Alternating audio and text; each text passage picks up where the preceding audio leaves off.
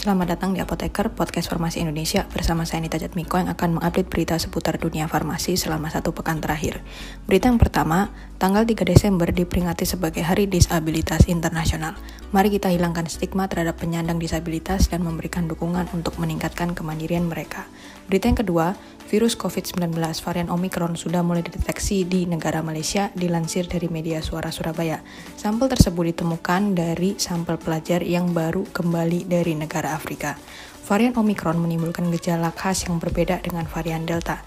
Gejala khas pasien COVID varian Delta adalah kehilangan indera penciuman dan perasa, sementara gejala khas dari varian Omicron adalah batuk kering. Yuk tetap terapkan protokol kesehatan dengan tertib. Berita yang ketiga, sudah tahu tentang situs Eruditio Badan POM? Situs ini merupakan situs yang berisi jurnal-jurnal mengenai pangan dan drug safety.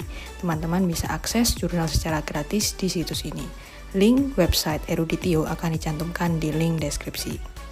Sekian informasi farmasi kali ini. Semoga tetap sehat, tetap semangat. Sampai jumpa di episode Apoteker minggu depan. Pendaftaran kelas bimbel online Master UKAI sudah dibuka. Kegiatan bimbel bisa diikuti oleh para new taker dan retaker. Informasi pendaftar silakan buka di masterukai.com. Kalau ada yang murah, kenapa harus pilih yang mahal?